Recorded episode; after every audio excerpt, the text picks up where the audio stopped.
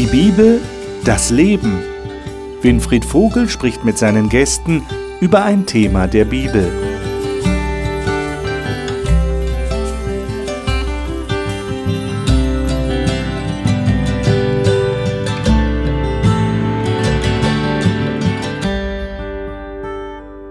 In unserer Talkrunde über die Bibel hier im Studio des Hope Channel reden wir zurzeit über das Thema Jesus verbindet oder anders formuliert Einheit in Jesus Christus. Die Bibel spricht tatsächlich davon, dass es wünschenswert ist, dass es eigentlich der Plan von Jesus immer war, dass diejenigen, die an ihn glauben, die ihm nachfolgen, einmütig beieinander sind, dass da Harmonie herrscht. Allerdings stellen wir fest, und das hat auch Jesus schon damals gewusst, wir sind Menschen. Wir sind ganz normale Menschen.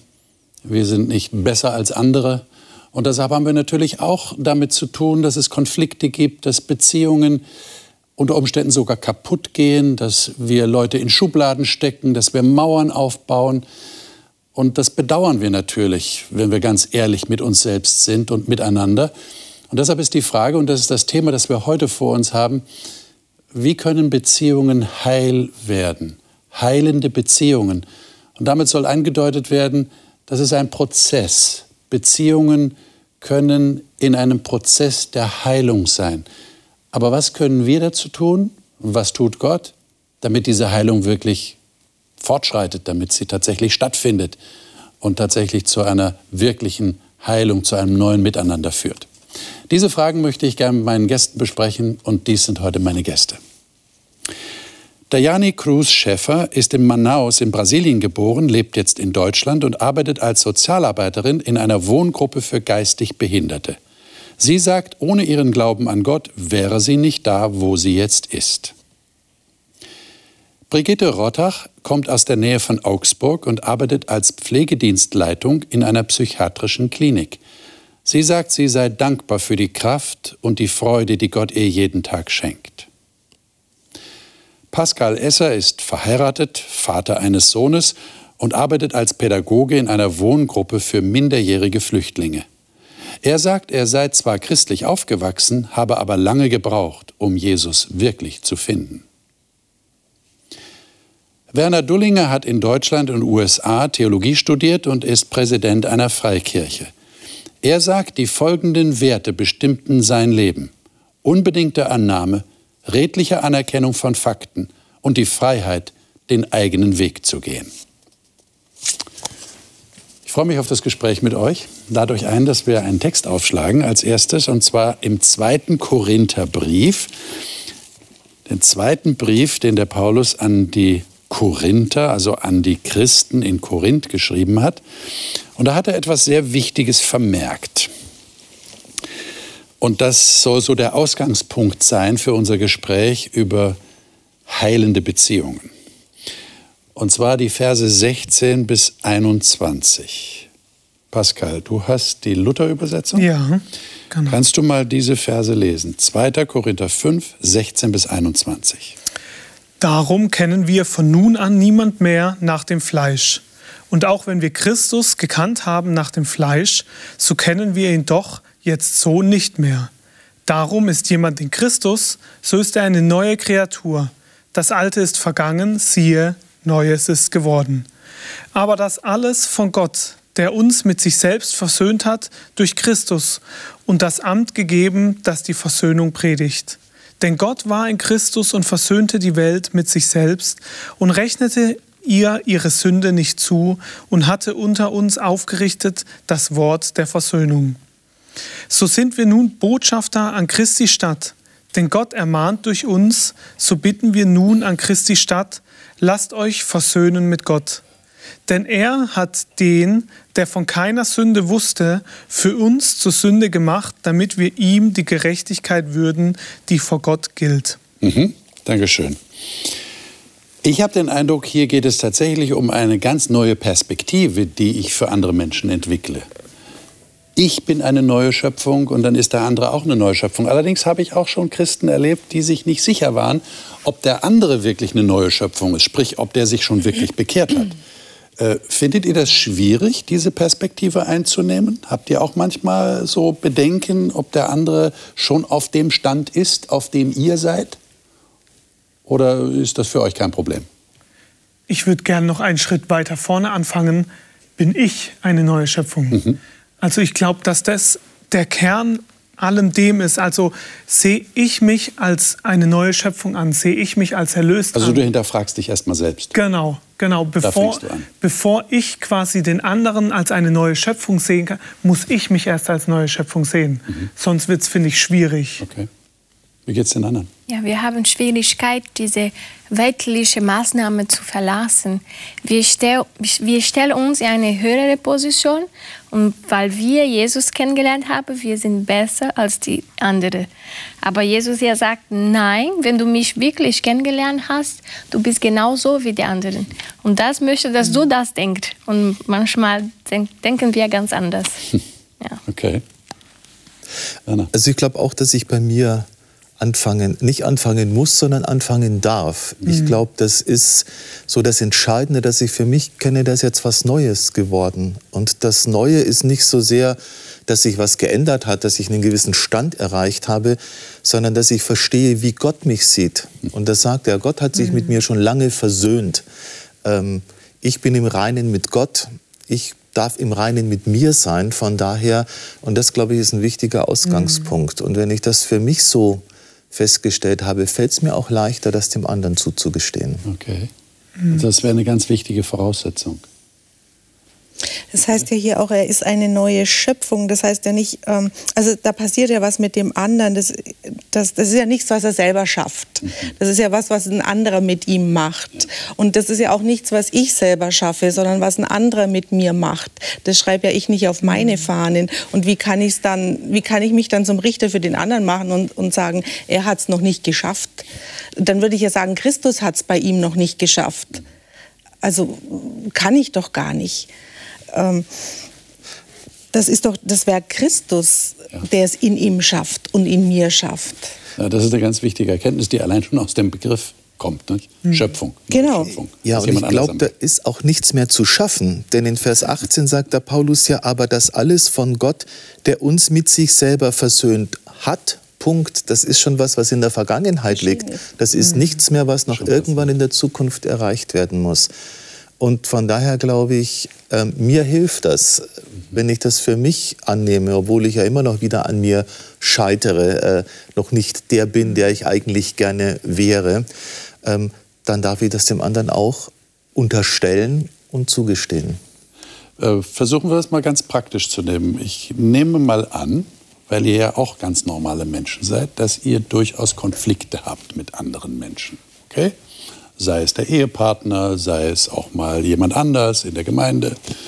Äh, auch äh, Administratoren sollen ja Konflikte haben, das passiert immer wieder, oder andere haben Konflikte mit dir. Für ein böses Gerücht. Jetzt wäre, würde mich interessieren, wie geht ihr dann unter diesem Aspekt damit um? Hilft euch das tatsächlich? Ist da so ein Moment, wo ihr sagt, ja, ich bin mit Gott versöhnt, wie du sagst, ja, ich, ich habe meine Identität gefunden, das will ich dem anderen jetzt auch zusprechen. Hilft, ist da so, eine, so, so ein, in einem Sekundenbruchteil so ein, so ein Bewusstsein, das aufleuchtet und das hilft euch dann im Konflikt mit dem anderen? Ist das so? Oder wie würdet ihr das beschreiben? Mit anderen Worten, wie heilt die Beziehung? Aus dieser Perspektive?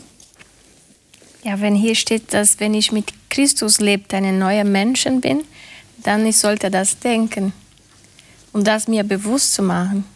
Weil wenn ich wie Jesus lebe, dann ich soll, was Jesus gemacht hat, auch machen. Und das verändert ganz alles. Weil wenn ich als Diane denke, dann es wird ganz anders okay. und problematischer, als es ist. Ja. Ja, klar sind ja auch Emotionen involviert. Mhm. Nicht, wollen wir ja nicht verschweigen. Das ist ja so. Wir sind Menschen mit Emotionen. Und dann werden wir verletzt von jemand oder wie auch immer das passiert, dann entsteht ein Konflikt, ein Streit. Äh, dann gehe ich dem anderen eher aus dem Weg. Mhm. Ja, ist doch die Realität. Ja, dann will ich den, äh, ich habe Angst vor dem oder ich will mich nicht auseinandersetzen mit ihm, finde nicht den Mut.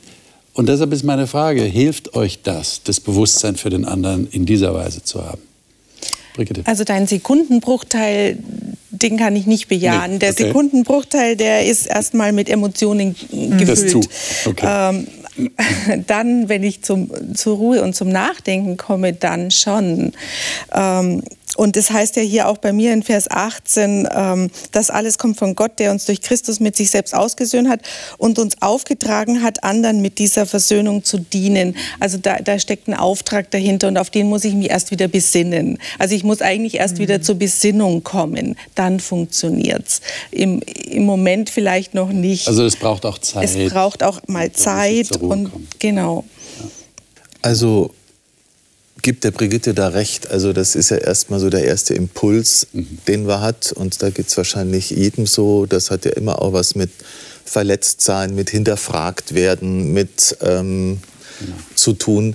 Aber was mir der Blick hilft, ist dem anderen auf Augenhöhe zu begegnen. Ähm, das heißt auch mal zu fragen, er hat ja aus seiner Sicht, da jeden Konflikt stecken ja äh, nicht erfüllte Bedürfnisse, einfach auch mal zu sagen, ja, der andere hat das Recht auf sein So-Sein, er hat auch das Recht auf den Konflikt, den er mit mir hat.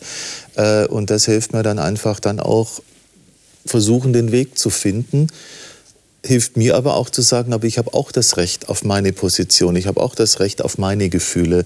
Und ich glaube, diese Augenhöhe ist für mich ein ganz entscheidender Punkt, weil wir alle die gleiche Voraussetzung haben. Mhm. Ähm, Gott hat sich mit uns versöhnt. Ähm, das ist ein Geschenk, das wir beide erhalten haben.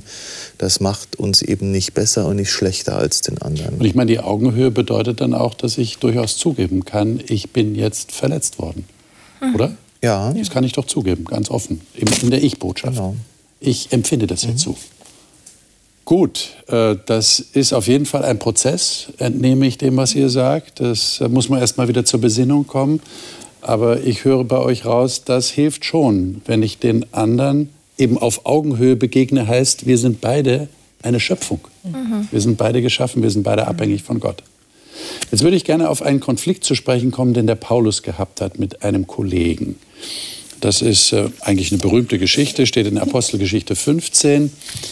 Ähm, in Apostelgeschichte 15, das hatten wir äh, vor ein paar Sendungen, haben wir über diesen großen Streit in der Gemeinde geredet, wo es um Erlösung ging, Beschneidung. Und am Ende des Kapitels, da geht es jetzt darum, dass der Paulus und der Barnabas äh, auf Reisen gehen und den Gemeinden den Beschluss weitergeben, den dieses Apostelkonzil, wie es genannt wird, gefasst hatte. Und da gehen wir jetzt mal rein und schauen, was da passiert ist. Das ist so ein, so ein, so ein Streiflicht, was auf die beiden da fällt. Verse 36 bis 39. Äh, Brigitte, du hast die evangelistische Übersetzung, ja. wie heißt sie? Bibel heute. Hören wir uns gerne mal diese Texte aus dieser Übersetzung an. 36 bis 39. Einige Zeit später sagte Paulus zu Barnabas, Lass uns wieder aufbrechen und all die Städte besuchen, in denen wir das Wort des Herrn gepredigt haben. Wir sollten sehen, wie es den Geschwistern dort geht. Doch Barnabas wollte auch den Johannes Markus wieder mitnehmen. Paulus aber hielt es nicht für richtig, den mitzunehmen, der sie in Pamphylien im Stich gelassen und die Zusammenarbeit abgebrochen hatte. Es kam nun zu einer so heftigen Auseinandersetzung, dass beide sich trennten. Barnabas nahm Markus mit sich und segelte nach Zypern. Hm. Okay. Äh, über den Konflikt können wir reden, aber wir sollten noch den 2. Timotheus 4, Vers 11 dazu nehmen, weil das ist jetzt eine wichtige Information, gerade zum Thema heilende Beziehungen. Äh, da war ja ein Konflikt und der Konflikt war ja nicht nur zwischen Barnabas und Paulus, sondern offensichtlich auch zwischen Paulus und diesem Johannes Markus. Der hat das ja sicher mitbekommen. Was steht in 2. Timotheus 4,11? Dajani, könntest du das mal lesen? Ja. Nur Lukas ist bei mir. Bringe Markus mit, wenn du kommst, denn er wird mir bei meinem Dienst nützlich sein. Ha. Okay. Also Paulus hätte offensichtlich nach einiger Zeit, wir wissen nicht genau, wie lang das war, seine Meinung geändert. Wie schätzt ihr das überhaupt ein, diesen Streit, den Sie da hatten? Was lest ihr da? Was, was kommt euch da entgegen? Also ich glaube, dass es nicht einfach war, mit Paulus zusammenzuarbeiten. Okay. Weil Paulus war jemand, der sehr radikal sowohl vor seiner Bekehrung als auch nach seiner Bekehrung war. Und ich glaube, dass es anstrengend ist oder sein kann, weil ich mir vorstellen kann, dass Paulus das, was er sich abverlangt, auch anderen abverlangt. Und manchmal schaffen es vielleicht nicht alle, diesen Weg zu gehen. Und Markus hat es scheinbar nicht geschafft. Es steht drin, er hat sie verlassen. Warum wissen wir nicht, aber Paulus war sauer. Und ich finde es stark, dass Paulus quasi im Nachhinein trotzdem sagt, bring ihn mit, denn er kann mir nützen. Das heißt, scheinbar hat Paulus hier seine Position auch überdacht. Mhm. Und das, finde ich, spricht ganz, ganz viel für Paulus. Also es stellt sich so dar, dass der Paulus am Anfang dem Johannes Markus keine zweite Chance geben mhm. wollte, der Barnabas schon. Aber jetzt im Nachhinein gibt er ihm doch wieder eine Chance. Mhm. Ist ja toll. Ja, Paulus hat sich verändert auch. Mhm. Er hatte diese Beziehung mit Jesus entwickelt und er war auch ein anderer Mensch. Okay, gerne. Was für mich hier spannend war, ist, weil ich sage mir, wir haben ja manchmal in, in, in der Gemeinde äh, so ein Ideal und so ein verklärtes Bild, wie man mit Konflikten umzugehen hat. Nämlich mhm. am Schluss müssen wir uns ganz tief versöhnt sein, umarmen, uns alle wieder lieb haben und am besten gemeinsam in Urlaub fahren wollen, weil es alles so toll ist. Das war hier nicht so. Ähm, und die mussten sich mal trennen. Der Konflikt war nicht anders. Er, nicht, er war nicht zu lösen, sondern er war nur zu verwalten. Ähm, und das Verwaltende war, die beiden haben sich erstmal den Abstand gegönnt und die Luft gegönnt äh, und haben sich getrennt. Und was wir nicht gelesen haben, was mich so fasziniert mhm. hat, war der Vers 40. Mhm. Paulus aber wählte Silas und zog fort von den Brüdern der Gnade Gottes befohlen. Also da waren zwei, die haben sich so gekracht, dass sie nicht mehr miteinander arbeiten konnten. Und sie zogen fort der Gnade mit dem Segen der Gemeinde, der Gnade Gottes befohlen. Wir würden vielleicht sagen, na, in dem unversöhnten Zustand kann man doch kein ne? Predigen lassen und auf die Leute loslassen. Ja. Äh, das war nicht so. Und es gibt manchmal Konflikte, weil Menschen so unterschiedlich sind, Dinge unterschiedlich bewerten, dass man vielleicht auch mal sagt, das geht nicht miteinander. Das ist besser, man schafft auch ein Stück Abstand. Wir müssen nicht alle zwingen, engen Raum beieinander zu sein. Es ist nicht so einfach, das zu akzeptieren für manche, mhm. nicht? weil eben dieser Anspruch, wie du gerade sagst, besteht. Ja, es muss doch gehen. Ja. Aber ich muss doch irgendwie Versöhnung möglich sein. Er erfüllt ihn ja schon ein Stück weit, weil hier scheinen sie ja wieder versöhnt zu sein.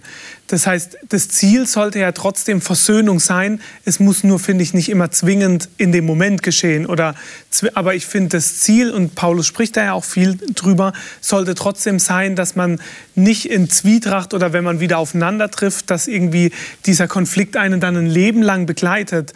Also, sondern sie haben es scheinbar in der Situation nicht geschafft und war gut, dass sie sich getrennt haben, aber nach geraumer Zeit haben sie es scheinbar geschafft, diesen Konflikt zu überwinden.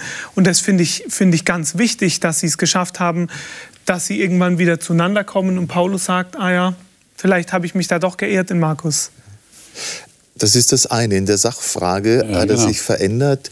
Ich fände es ja spannend, aber da lesen wir nicht so viel drüber, wie das Verhältnis Paulus und mhm. Barnabas war haben die sich, was weiß ich, wenn sie sich getroffen haben, mal auf einen Kaffee zusammengesetzt äh, und unterhalten? Oder war das so, den schaue ich nicht mhm. mehr an? Weil hier sind wir in der Sachfrage unterschiedlich. Ich weiß es nicht. Auf alle Fälle haben die beiden entschieden, miteinander geht es im Moment nicht. Hier sind wir zu weit auseinander.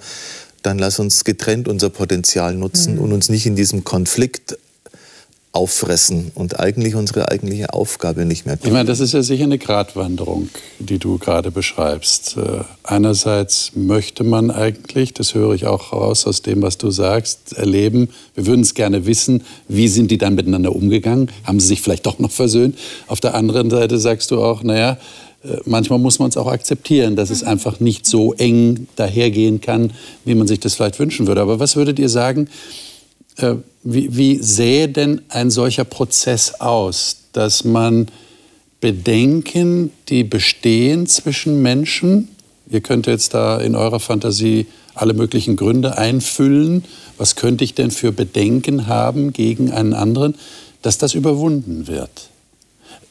Vorausgesetzt würde ich jetzt mal sagen, das hindert mich tatsächlich, was weiß ich, meinen Dienst zu tun, für andere da zu sein oder dass in der Gemeinde auch ein Miteinander ist, also dass es nicht eine Belastung ist, ja, diese, diese Bedenken, die man gegeneinander hat. Aber wir stellen ja schon fest in Kirchengemeinden, dass das zu einer großen Belastung werden kann. Ja, wir haben schon in manchen Sendungen das Liederbuch erwähnt als ein äh, Beispiel, was ja sehr geläufig ist. Wird ein neues Liederbuch eingeführt und da sagen die einen, da singen wir nicht draus, die Lieder sind nicht gut. Und die anderen sagen, wir haben kein Problem damit. Und dann, ja, äh, dann gibt es ja Gemeinden, die einigen sich dann, wir singen mal aus dem, mal aus dem. Dann ist eine Harmonie mhm. vielleicht doch noch möglich. Aber wie, wie sieht dieser Prozess aus? Was würdet ihr sagen?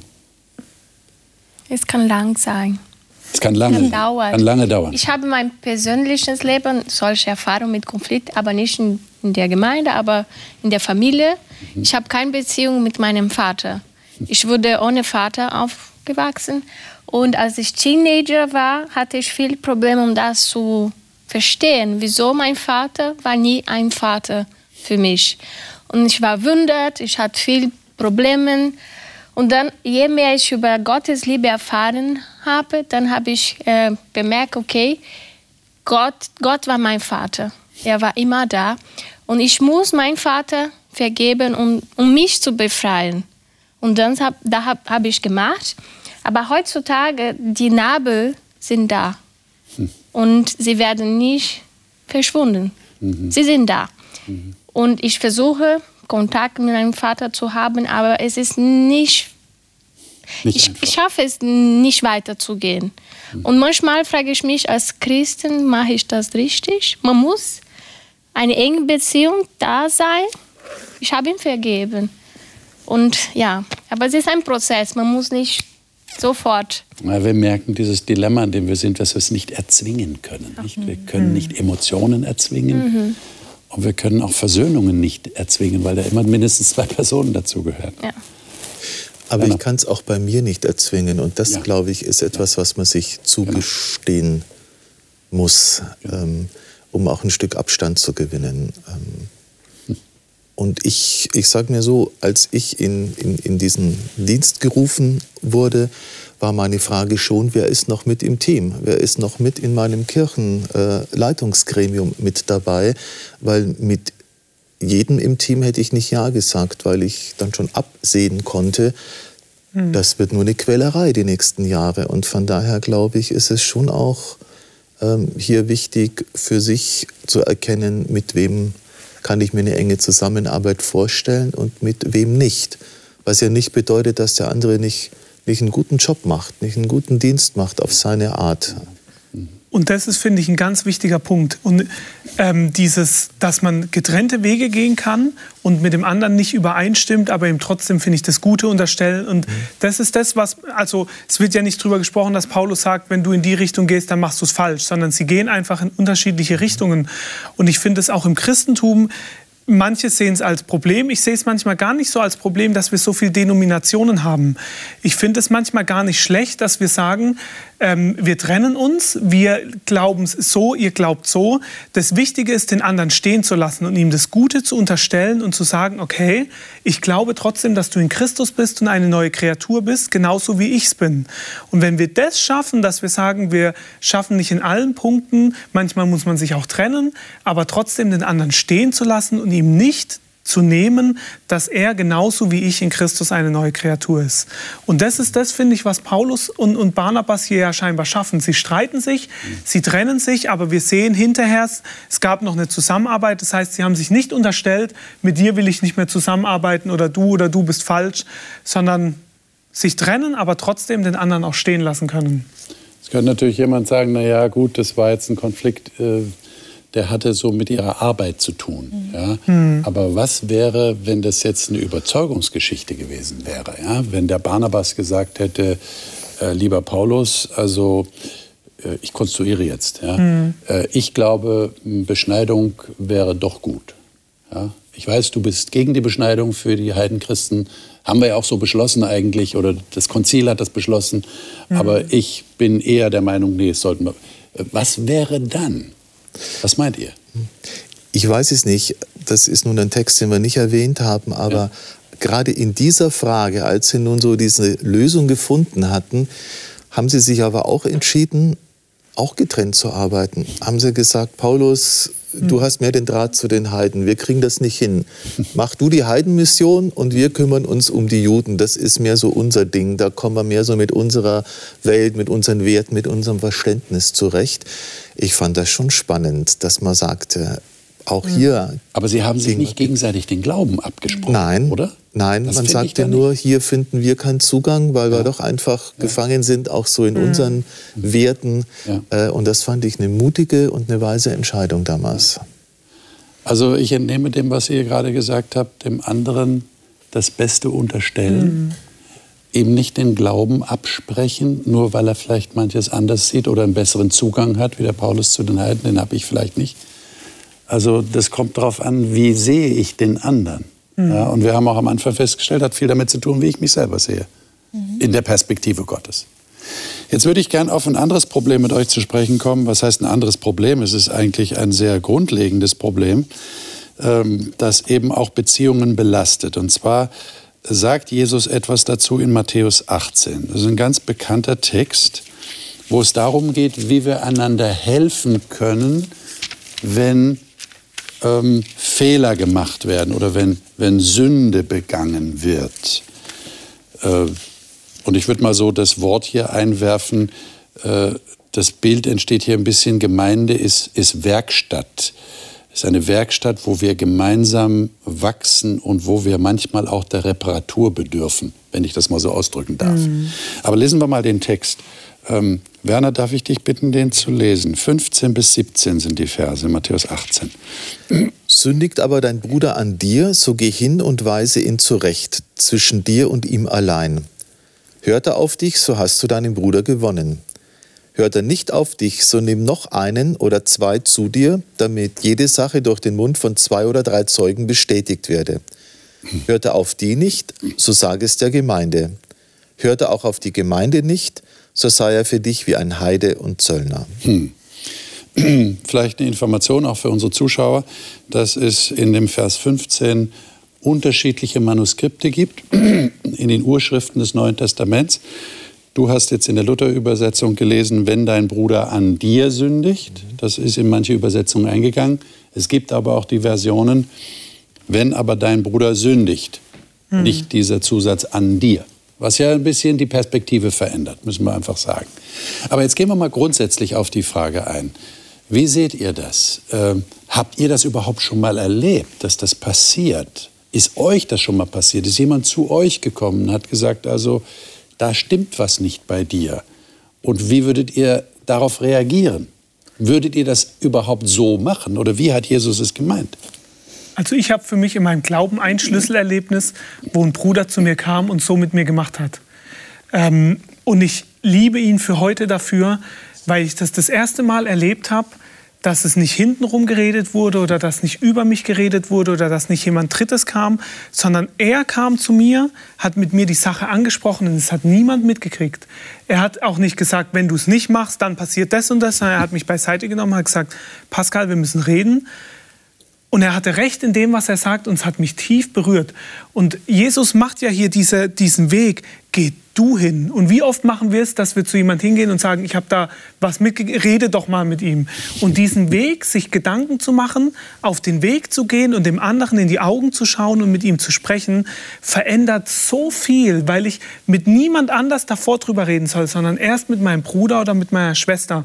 Und dieses Gespräch zu suchen, das baut so viel Beziehung. Und wie oft tratschen wir, wie oft binden wir andere Leute mit ein, die damit gar nichts zu tun haben. Aber diesen Weg zu jemand hinzugehen, in die Augen zu schauen und mit ihm zu sprechen und die Motivation, ihn zu gewinnen. Das sollte unser Motiv sein. Ich meine, die übliche Gesprächseinleitung habt ihr sicher auch schon gehört, ne? Die lautet, hast du schon gehört? ja, das Problem ist, es nicht etwas zu sagen, mhm. aber wie man das sagt. Ja. Mhm. Manchmal verletzen wir mehr als wirklich helfen. Ja, und, und die Angst ist natürlich dann da und dann äh, verletzt man vielleicht jemanden und das will man nicht und dann hat man nicht den Mut hinzugehen. Ja. Deshalb ist meine Frage, sollten wir da mehr Mut entwickeln oder sollten wir eher zurückhaltend sein? Wie seht ihr das? Also wenn jemand bei mir was auf auffallen würde oder auffällt, dann würde ich mir das sehr wünschen, dass hm. derjenige kommt und mit mir drüber redet. Wärst du nicht komisch berührt, dass der jetzt dir was sagt? Im ersten Moment bestimmt. Bestimmt, ne? Bestimmt. Aber im, im, im Grunde meines Herzens wäre ich dankbar, genauso wie wenn ich äh, Salat zwischen den Zähnen hätte oder sonst irgendwas, dann würde ich mir ja auch wünschen, wenn das jemand sagen würde. Und umso mehr, wenn, wenn jemand auffallen würde, dass, dass ich in irgendeiner Weise sündige oder dass ich irgendeine Angewohnheit hätte, die nicht in Ordnung ist, dann bitte Leute, kommt und sagt mir das, weil mir, ich habe ja da einen blinden Fleck, mir fällt es nicht auf. Und ähm, natürlich wäre ich erstmal peinlich berührt und natürlich würde ich wahrscheinlich Abwehrmechanismen haben und sagen, nee, äh, ist ja nicht so schlimm oder ist nicht. Aber ich hätte die Chance, mit dieser Sünde umzugehen. Ja. Und das sehe ich als Geschenk. Wo ist jetzt die Grenze zu diesem, wie soll ich das nennen, die, diese Mental, ich nenne es mal so, die Mentalität des Überprüfens. Wisst ihr, was ich meine? Mhm. Ich überprüfe den anderen. Ich, ich, wir, wir sind, entschuldigt, wenn ich das so offen sage, wir sind alle so kleine Stasi-Leute. Ja? Wir in der Gemeinde, wir schauen genau, was macht der und hast du schon gehört und was müssen wir da machen? Wie entgehen wir dieser Gefahr? Also es ist schwierig, weil ich finde, ist auch die Frage nach meiner Motivlage, worum geht es mir denn jetzt, dass ich das Fehlverhalten des anderen anspreche? Ja. Stört es mich? Geht es mir darum, dass es mir wieder gut geht, weil mich sein Fehlverhalten stört? Ähm, oder geht es mir darum, ähm, dem anderen zu helfen? Äh, und das ist so die Fragestellung. Geht es mir ums Recht haben? Äh, und das ist manchmal gar nicht so leicht. Ich meine, ich kenne das ja so, ich habe viel in der Jugendarbeit gemacht. Nicht, wenn dann irgendwelche Menschen in der Gemeinde kommen und meinen, irgendeinem Mädchen zu sagen, dein Rock ist zu kurz oder das Kleid ist zu tief ausgeschnitten. Wer hat da das Problem ähm, und wem soll geholfen werden? Und, und das sind für mich dann so die Fragen. Ich, von daher, mir gefällt also dieser Zusatz, ähm, sündigt aber dein Bruder an dir. Das heißt, hast tut dir der andere was, dann versuchst zu mhm. klären, aber du musst nicht für den anderen die Verantwortung übernehmen für alles, was er in seinem Leben tut und meinen, das korrigieren zu müssen. Mhm. Da habe ich ein bisschen Schwierigkeiten mhm. damit. Mhm. mhm. Das Motiv ist, finde ich, immer entscheidend. Warum tue ich was? Und, und wie gesagt, ich finde diesen, was er hier sagt, dann hast du jemand gewonnen.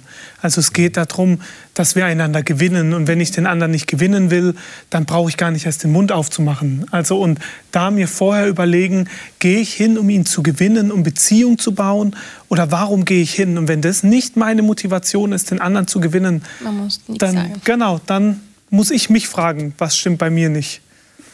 Wie finde ich denn den Mut, nicht dieses übliche hinter dem Rücken reden zu praktizieren, sondern du hast gesagt, du hast das als sehr hilfreich mhm. empfunden.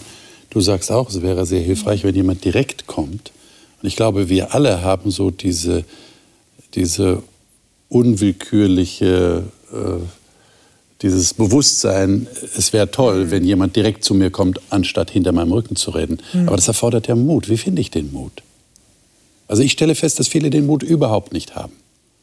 Und dass es viel leichter ist, hinter dem Rücken zu reden. Aber wie können wir das vermeiden? Weil das vergiftet ja der Atmosphäre. Also ich finde, das hängt wieder mit dem Motiv zusammen, liebe ich den anderen. Wenn mir der andere wichtig ist, also dann, dann möchte ich doch auch, dass, dass ihm geholfen wird. Also das funktioniert, wenn, wenn der andere mir egal ist, dann nehme ich auch nicht den Mut zusammen, dann überlege ich es mir vielleicht. Aber wenn ich wirklich will, dass es dem anderen gut geht und wenn ich wirklich ich finde, da braucht es auch, um so Dinge anzusprechen, viel Weisheit. Da muss ich mir Gedanken machen, da muss ich drüber beten. Da kann ich nicht aus dem FF irgendwie, ich sehe was und ich renne direkt hin, mhm. sondern um sowas zu machen, weil man kann ja auch schnell selber ähm, falsch liegen und dann sagt man dem anderen was und bringt ihn so durcheinander. Deshalb wirklich sich Gedanken machen und, und nur wenn mir der andere wichtig ist und wenn ich ihn wirklich lieb, dann finde ich, ist das Motivation genug, den anderen anzusprechen. Ich glaube, das ist ein ganz wichtiger Punkt, den du da sagst, dass man auch äh, betet darüber, dass man also mit Gott darüber redet, mhm. bevor man auf den anderen losgeht oder zu ihm geht losgehen. Auf ihn sollte man sowieso nicht. Aber dass man, dass man mit ihm redet und dass man erst mit Gott darüber redet und dass man auch sich selber dann reflektiert. Ja? Wir haben ja am Anfang gesagt, das ist wichtig, was ist meine Identität? Wenn ich weiß, ich werde von Gott korrigiert und ich bin Korrektur, äh, Korrektur ist notwendig in meinem Leben, dann habe ich ja schon eine ganz andere Perspektive für den anderen, oder?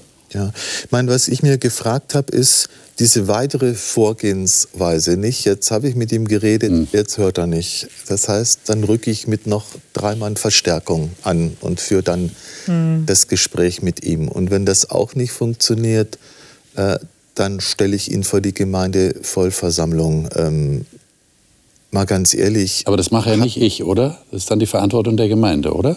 Naja, hört er auf dich nicht, so sage es der Gemeinde. Sage es der Gemeinde. Dann muss es die Gemeinde machen. Die Gemeinde muss dann entscheiden, ja. Ich muss schon sagen, ich meine, es ist ein Rat Jesu. Habt ihr je erlebt, dass das funktioniert hat und dass jemand, wenn er in dem persönlichen Gespräch keine Einsicht hatte, er dann die Einsicht entwickelt hat, wenn er mit drei Leuten angerückt ist oder wenn man ihn on the spot gestellt hat vor die Gemeindevollversammlung? Klappt das? Funktioniert das überhaupt? Ist das ein Weg, wie man jemand zu einer Einsicht verhilft? Ich glaube, dass es oft nicht klappt, weil wir anfangen mit der Vollversammlung und dass es davor gar nicht dieses persönliche Gespräch gegeben hat. Und ich glaube, dass das unser Problem ist, dass wenn wir etwas sehen, das oft meistens schon andere mitgekriegt haben, involviert sind, dass wir zu zweit, zu dritt kommen und dann funktioniert es auch nicht mehr. Dann ist der Zug mhm. schon längst abgefahren. Aber dieses wirklich dass, dass, dass man das miteinander nur zu zweit, ohne mit jemand anders darüber, wie oft passiert das in den Gemeinden? Weil wir oft, wie du sagst, gar nicht den Mut haben. Es ist einfacher, zu jemand Dritten zu gehen und zu sagen, hast schon mitgekriegt, was der und der gemacht hat, wir mir die Zeit zu nehmen und den Mut zu nehmen, zu ihm persönlich zu gehen. Und deshalb glaube ich, dass es oft in diesen Versammlungen oder mit mehreren gar nicht funktioniert, weil wir den ersten Schritt überhaupt nicht beachtet haben.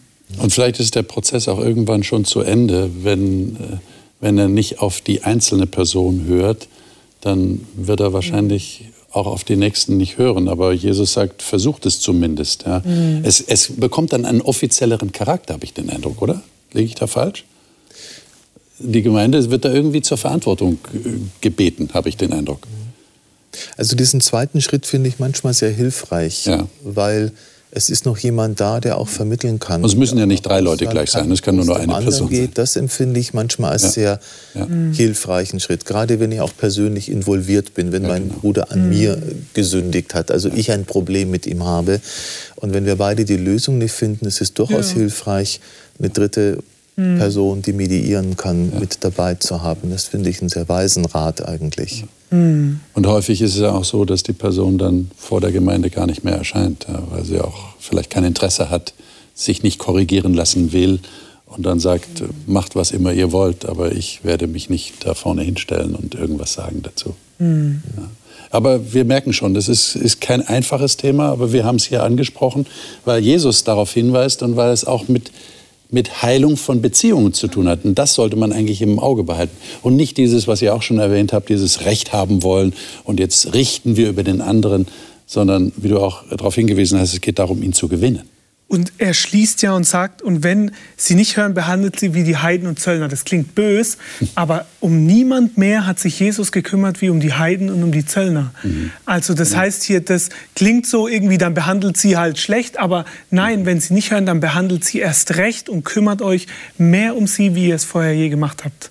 Also dass dieses, wenn jemand wirklich, wenn es zum Streit kommt und es wirklich bös auseinandergeht und jemand überhaupt nicht, dann, dann liebt sie danach noch mehr.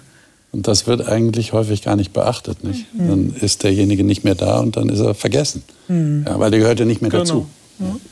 Das sollte auf keinen Fall sein. Ich würde noch gerne zum Schluss, in den letzten Minuten, die wir haben, noch einen Text mit euch lesen. Kolosser Kapitel 3. Äh, das fasst das nochmal sehr schön zusammen, was äh, das Anliegen von Jesus ist und das Anliegen des Paulus.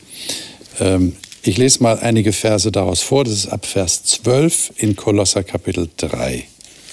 Zieht nun an, das ist ja ein, ein Bild, das immer wieder verwendet wird, dieses Anziehen. Ja. Wir haben schon gelesen, zieht Christus an. Hier steht, zieht nun an als Auserwählte Gottes, als Heilige und Geliebte, herzliches Erbarmen, Güte, Demut, Milde, Langmut. Ertragt einander und vergebt euch gegenseitig, wenn einer Klage gegen den anderen hat.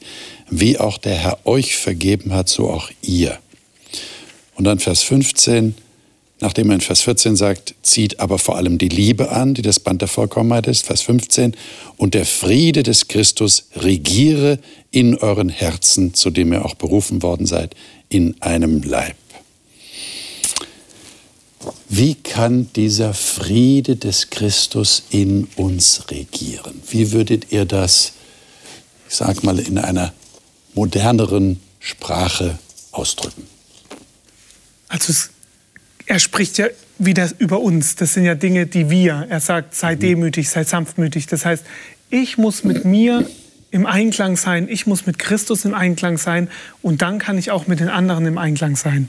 Und ich erlebe das ganz oft, dass wenn Konflikte entstehen, entweder bei anderen oder auch bei mir, entweder ist der andere mit sich nicht im Einklang oder auch ich nicht mit mir im Einklang, sonst würde ich auch gar nicht so reagieren. Das heißt, es geht immer um mich. Ich muss mit mir gucken, dass ich mit Christus diesen Frieden in mir habe und dann wird dieser Friede auch auf den anderen sich übertragen. Wenn ich aber mit mir keinen Friede habe und mich nicht als neue Schöpfung wahrnehme und mich nicht geliebt fühle oder was alles dazu kommt, dann werde ich es mit dem anderen auch nicht machen und dann werde ich nie mit jemand um mich herum Frieden haben. Das heißt, es fängt immer alles bei mir an und zu meiner Beziehung mit Gott. Mhm. Ja, wie ich schon über meinen Vater gesprochen hat. Er ist nicht zu mir gekommen. Mhm. Ich habe mich entschieden, ihm zu vergeben. Und das hat mich befreit. Mhm. Diese Last ist weggegangen. Und das für mich ist dieser Frieden. Wir, man spürt das. Diese Störung ist weg. Du fühlst dich befreit. Mhm. mhm. Ja. Also ich glaube, wir sind auch wieder da, wo wir am Anfang mhm. waren. Ja. Ähm, ich muss das für mich erleben, ja. verstehen, akzeptieren. Ja dass durch Christus was Neues in mein Leben gekommen ist. Auch in dem Vers 12 stellt der Paulus nämlich am Anfang Tatsachen hin. Er sagt, genau. zieht an als die Auserwählten Gottes, mhm. als die Heiligen und die Geliebten. Und ich sage mir, wenn ich das von mir glaube, ja. dass ich was Besonderes bin, weil Gott mich auserwählt hat, wie jeden anderen Menschen auch, dass ich geliebt bin, dass ich heilig bin, das heißt, ich gehöre schon zu ihm, ich finde, das gibt mir zumindest auch für meine eigene Person ein Stück Gelassenheit und, und Ruhen in mir, äh, das mir dann auch hilft, eben diesen Frieden äh, mhm. zu haben und den auch auszustrahlen.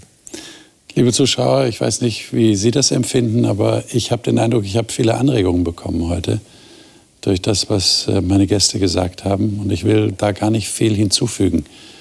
Ich möchte Ihnen nur wünschen, oder wir alle wünschen Ihnen das, was wir auch für jeden von uns natürlich wünschen, dass wir Frieden haben, dass wir, dass wir Beziehungen erleben, die heilen.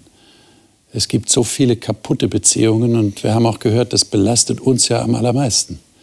Aber wenn wir uns auf Augenhöhe begegnen können und wenn wir vor allem wissen, was unsere Identität ist bei Gott, dann haben wir einen Ausgangspunkt, in dem Heilung wirklich, von dem aus Heilung möglich ist. Das nächste Mal werden wir über das Wohnzimmer einer Kirchengemeinde reden. Wissen Sie, was das Wohnzimmer ist? Das ist der Gottesdienst. Der Gottesdienst ist das Wohnzimmer der Kirchengemeindemitglieder. Und wehe, wenn jemand in diesem Wohnzimmer die Möbel umstellt und irgendwas verändert, wenn ich aus dem Urlaub zurückkomme. Das mag niemand. Und da stehen in Kirchengemeinden große Konflikte.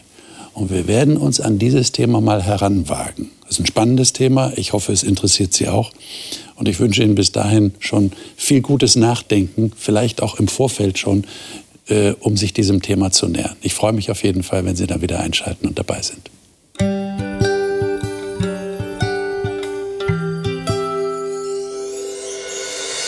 Sie hörten auf Hope Channel Radio die Bibel das Leben mit Winfried Vogel und seiner Gesprächsrunde.